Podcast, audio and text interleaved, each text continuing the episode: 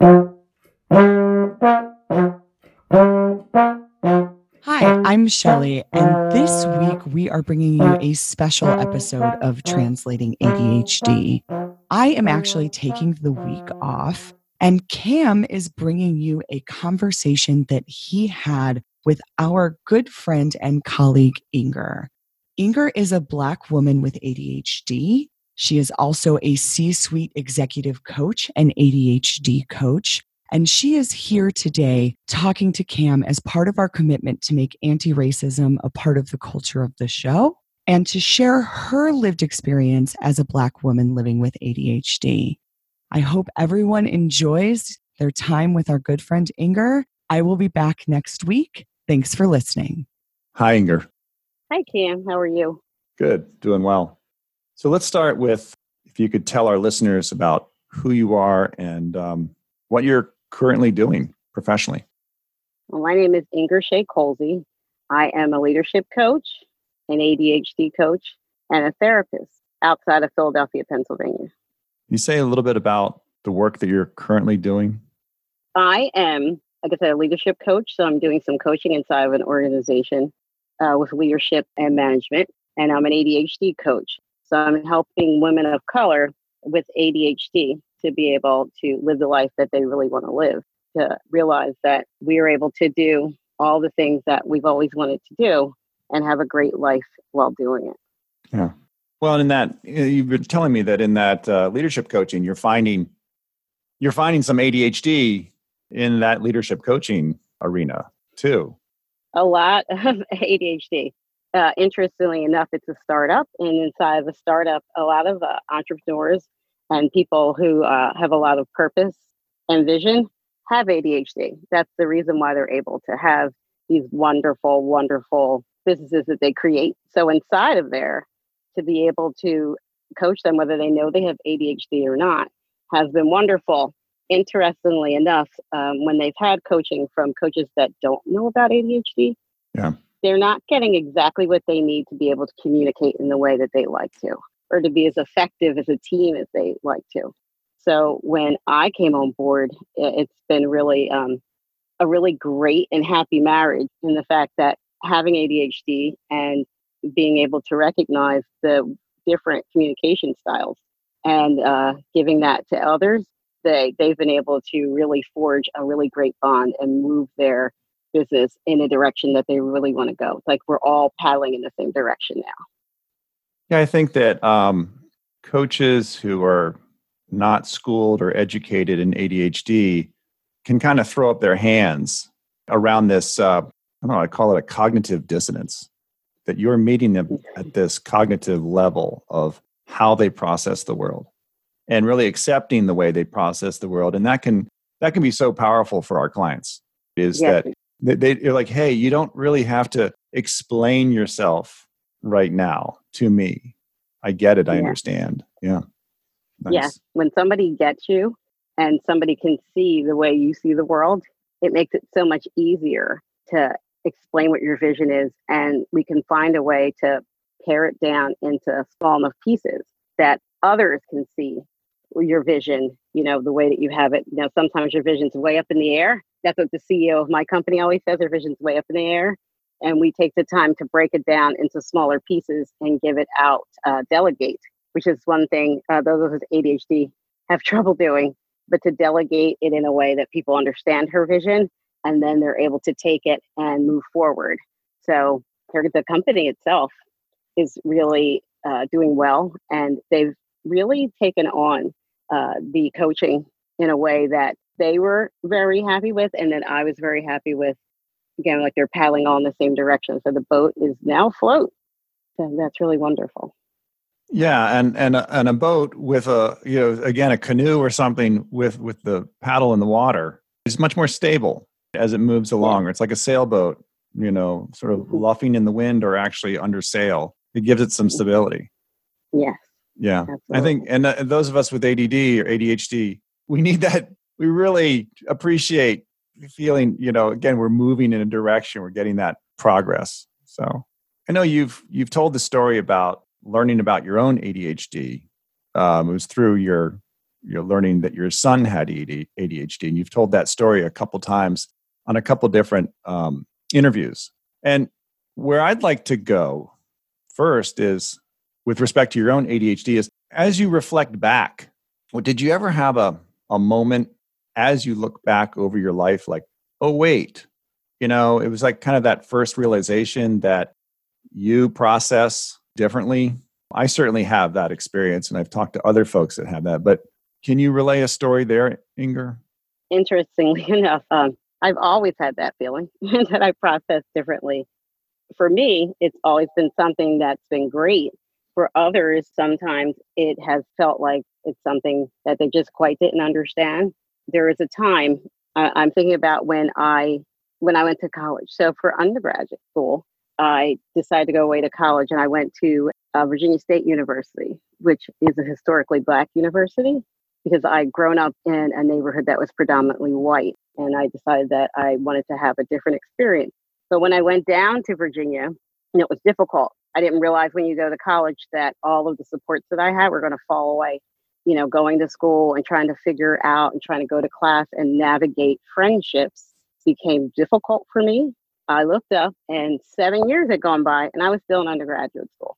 Seven years. people have come, people have gone.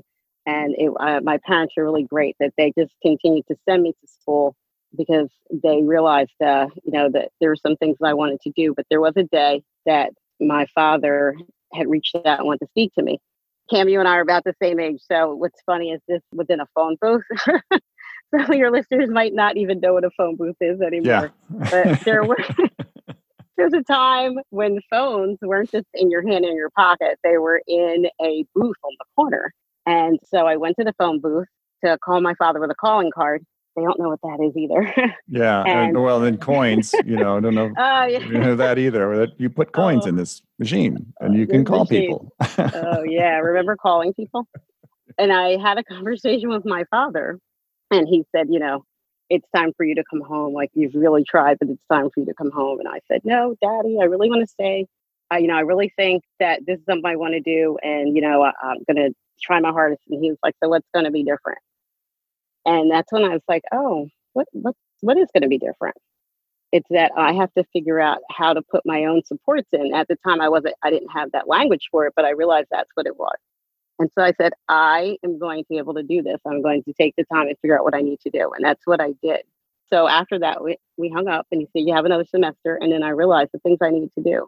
So with my ADHD, I would do, I could do a 10 page paper, you know, the night before, and it would be great because I've done all the research, but I couldn't type it. When we had typewriters too. Yeah. So I would go to my friend like a couple hours before and ask her to type it and didn't worry about the fact that I wasn't the one typing it because I wasn't getting graded on typing. I was getting graded on the paper. So, you know, I would handle that, that in those ways. I figure out uh, when I go to class to sit in the front of the room because that's where I could learn the best. I had to attend class. I couldn't just look at notes.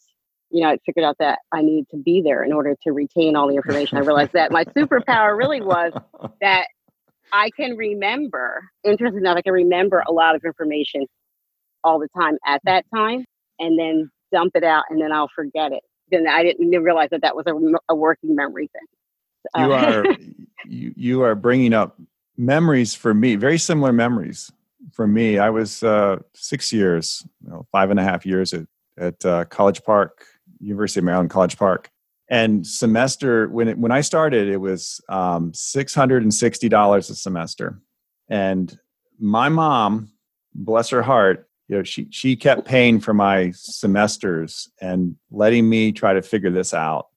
And i, I just can't imagine it now with 40 to 60 thousand dollars for a year of college that that's possible. But i had that phone booth moment too that sort of like when someone who cares about you says okay well now i'm going to put a limit on this and what are you going to do differently and you realized okay what am I going to do differently to sort of get ahead of this ADHD to figure out how you can be successful? I left school after I got a 1.3 GPA. I left school my last, you know, supposedly it was going to be my last semester. Like all my peers from college from excuse me from high school were going to graduate that spring 1987 and i left. And i went to vermont and and you know it was a record snowfall. And the one thing i could do in that time the only thing i was good at was skiing. The only thing. I wasn't good at school. And when i realized i could take classes over that was like a godsend i didn't realize it would all be recorded in in a i thought they just went away and it's like oh i get a do-over i took calculus 1 four times and I had to get Dean's permission to get it that fourth time. But it was that realization that my peers are moving on. I was like, okay, Cam, what are you going to do? I'm going to come back in the fall. How are you going to do this differently? And it took me another two years. I graduated in 89, taking that, you know, one semester off. But it was a different experience. And and you're absolutely right. It was that recognition of like, okay, what do I need to do to be successful? One thing was I had to show up. If I didn't show up, that was the way I absorbed material was sitting there and just letting it, you know, kind of be a part of the conversation. That was so important. But I never showed up because we were partying till three o'clock in the morning and then waking up at 11. Oh, missed three classes. Shoot. living my life, Cam, living my life. And that is what I realized that I had to show up. And I've used that now moving forward all the time that I have to show up. Because when I show up, you know, that's when I'm able to take in things. That's when I'm able to give to other people also. Because also in showing up at the class, the teacher was able to see me. I was able to ask questions. Uh, the teacher saw me as a human being, not as somebody that was just lazy or did not care. Because the thing is, that's what happens. They think that that is who you are, that you don't care, that you are lazy. That doesn't mean anything to you. And it was anything other than that for me it was extremely important for me to finish school. It was extremely important for me to start my career. So I had to realize that this is what I needed to do is to show up. Because when I show up, then you know the real me comes out. I'm recalling a story too of, of school when nobody wanted to speak when we had to do finance, but a finance class. Oh my goodness. Um, and nobody wants to be the one in the group, all the group work you do to speak. And I was like, oh no, I'll do the speaking. It's like if you guys can put a project together, I will speak and we will get an A. And I told them that, and they believed me. And I went up to speak. I had all the knowledge and all the information that they had figured out and given to me down to the very last decimal. So when a teacher asked questions, I was able to answer them confidently, and we got an A. And that's where my superpower lies in showing up. Wow. I think that um, it's that mindset, like a growth mindset, mm-hmm. right? Of of we can be susceptible to a fixed mindset kind of like, oh, the world's against me. It's not fair. Here I go again. What's the point? And having a kind of a growth mindset. And it sounded like that growth mindset occurred, you know, after that phone booth moment with your dad, right? Of like, okay, what, what can I do here? But also that coupled with the showing up was key for you. And I think, and I would, I would agree. So many coaches, when they when they go through training programs, there there are so many who will show up for the training and learn, but not actually put themselves out there and practice. And they're always like, How do I build my coaching practice, Cam? I said, Listen, you have to build it by actually doing it. If you want to build a coaching practice, you have to practice coaching, to practice and get out there and, and be transparent and, and you know let people know where you are and also commit to becoming a better coach commit to training commit to certification to move forward there because there is an industry there with standards and that really matters. But it's show up and show up for the long haul. Did you want to add to that at all? No, I, I, I just don't want to agree with you and that, that too. Um, showing up and showing up with a commitment, understand that there are standards, things that you need to do to show the competency that you have. Being a woman of color, I think it's very important we don't really get a pass. We don't get a chance to not have any of the certifications or do the things uh, that people will expect to have done. We don't get uh, an extra, we don't get it where you're able to just go, oh, okay, we're just going to let you slide with that. We need our I's dotted and our T's crossed to be taken seriously in anything that we're doing. So to put yourself out there and to make sure that, that you have follow through in getting those certifications, uh, knowing your your craft to the best of your ability is very important for everyone, but I think it's particularly important for us of color to be sure that you know we're getting things done the way that we need to have them done so that we're seen as actual professionals. I appreciate you going in this direction, you know, because here I'm a white guy with ADHD. Yeah. I've You got are. That. Yeah, I am, aren't I? and bringing in these other pieces here of a black woman with ADHD, and you talked about sort of these these three. You know, it, it create it can create three obstacles or challenges. And can you say more about that? Of beyond the, I guess that comprehensive approach, or like really showing up and showing up and being thorough, crossing the T's, dotting the I's. What else? Like I, I'm I'm curious about you know, in coaching, we look at resolve and resilience. What is it that you've had to really embrace to move forward and be successful as a woman of color with ADHD? Well, it's it's interesting in that um, you know when it's always just your experience, it's your experience.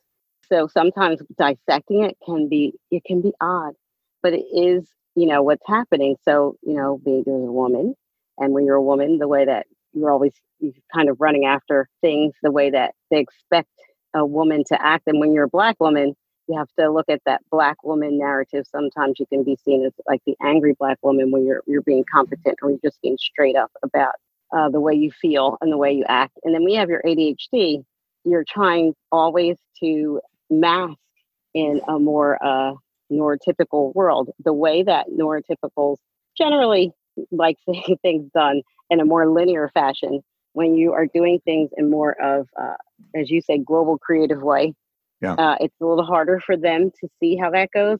So when you ha- when you're already doing things that are a little more global creative, when you're also a black woman with ADHD, it's hard for people to understand you a lot of times. And a lot of times you really do feel like you are running very fast to get half as far as other people are. And there are perceptions that people have that you always have to take account for as soon as you wake up and walk out of your door the way that they're going to perceive you and how that's going to affect you as a person and how it's going to affect you as uh, like I'm a mother, how uh, that's going to you know be perceived trying to take care of my child, and how I'm going to be perceived as a professional.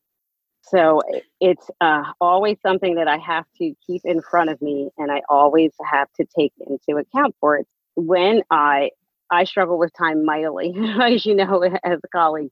Uh, for me to show up to a meeting late you know, it won't just be looked at as, oh, you know, she's just a couple of minutes late for this meeting. It's like this woman does not care, and this woman, you know, black women, black people could always be late.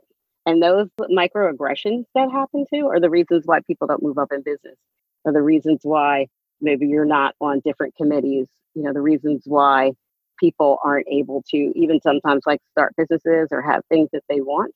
What I'm doing, especially for black women with ADHD, is to provide the coaching because a lot of people, a lot of Black people, A, don't understand what ADHD is. B, think of it uh, as it would be a disorder. Something is wrong with you. And unfortunately, a lot of people in the Black community don't want to deal with uh, something they would consider a mental health issue. That would not be something that they want to deal with. It might be a sign of weakness. You know, what I'm bringing is A, the awareness of the fact that it's okay, that ADHD is actually a thing. It's okay for people to have it and it's okay to take care of it. You know, we need to be able to take care of the things that we need to take care of to have a great life. When you can use the superpower parts, which you can, you know, perceive for yourself as a superpower, and then the parts that you find are holding you back, we can find ways to deal with those. That's when you can have the life that you want. So, bringing coaching to people who don't even know what coaching is is the mission to be able to help Black women with that and to provide jobs with it. I, we are really starting a business model to have Black women coaches that can coach other Black women. So that's the model that you know we're coming forth with, and we're going to come forth too with a philanthropic wing to be able to provide some um, coaching either for low cost or at no cost for people, so that that won't be a barrier to any type of help that we can give. That's amazing, and I it just I'm appreciating your that entrepreneurial vision there, right? that bold vision that I think so many of us with ADHD can have.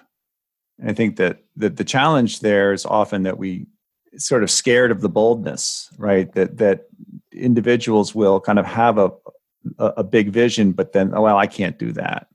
And what I'm appreciating is you're fully on board with this, fully committed.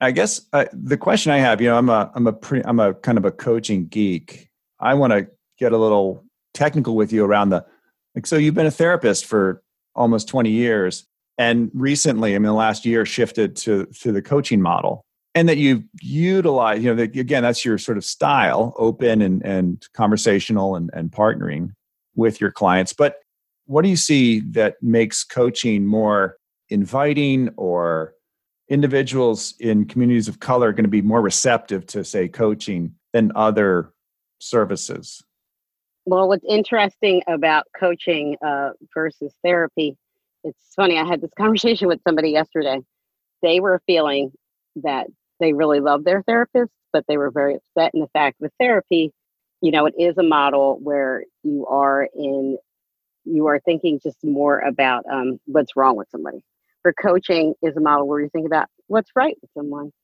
So we're partnering to look at your future and the vision that you want to have. It's a, it is a big goal and vision that I have. It's one that I know that I'm going to achieve because, you know, you can look inside the vision and put your values inside of there, and that's how you're able to move forward every day with it. When you're in a, a model of disease, that something's wrong with you, it's looking at how we're going to fix you. With coaching, it's not about fixing it's about what it how it, what it is that you want to do, and that's a that's a different model for people of color because we're always kind of taught that there's something wrong with us when there isn't. There's nothing wrong with you. So with that, there's a little more openness, a little more ease. There's that where I can partner with my client where it's not that I sit behind a wall or on high telling them what they should do. It's, you know, you get to decide the life that you want you can actually know more than just my name and a little more um, uh, ability to be more of somebody that is your partner that you know you know who that person is you know not just necessarily using all the different models that you learn in graduate school where you're able to meet the person where they are and then help them to go across like a ravine to get to where it is that they want to go yeah that's wonderful well, um, we could certainly keep going here, Inger. You know how we go on, Cam. we go on and on and on. well, any any final thoughts you want to share with with audience before we wrap up? Uh, everyone know that it is something that happens for us people with ADHD and the people who don't even know that they have ADHD. When you're out there and you feel that sometimes people don't understand you, or you do have a different mindset or the way you think about a problem is so unique that people sometimes are even afraid of it to look at that and say it's not that there's something wrong with you it's that you're just thinking in a different way and when you can embrace that and then look at it and use it for the best of your ability to have the life that you really want and to consider that especially for people of color you know it, has been a long road we've we've seen a lot happen lately it's been really mm, uh, great that dialogues have been opened up. Yeah. And so to use this time to really go in and get into things that you really do want and need, you know, speak up for the things that you need. It's okay to do that. And it's okay for us to have the things that we really, really want in life so that people know that you can have that. And we're going to ha- help people to provide that for them best we can. Yeah.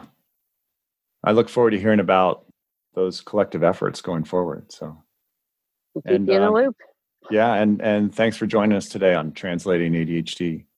Thanks for having me. Cam and I are both so grateful to Inger for being a part of this special episode. And as I said at the start of the show, I will be back next week.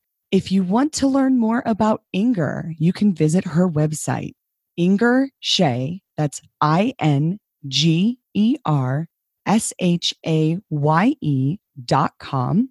I will put that in the show notes as well. And if you have feedback for Cam or I that you'd like to share, you can find us at translatingadhd.com or on Twitter at translatingadhd. So until next week, I'm Shelly, and Cam and I will be back with you for next week's episode. Thanks for listening.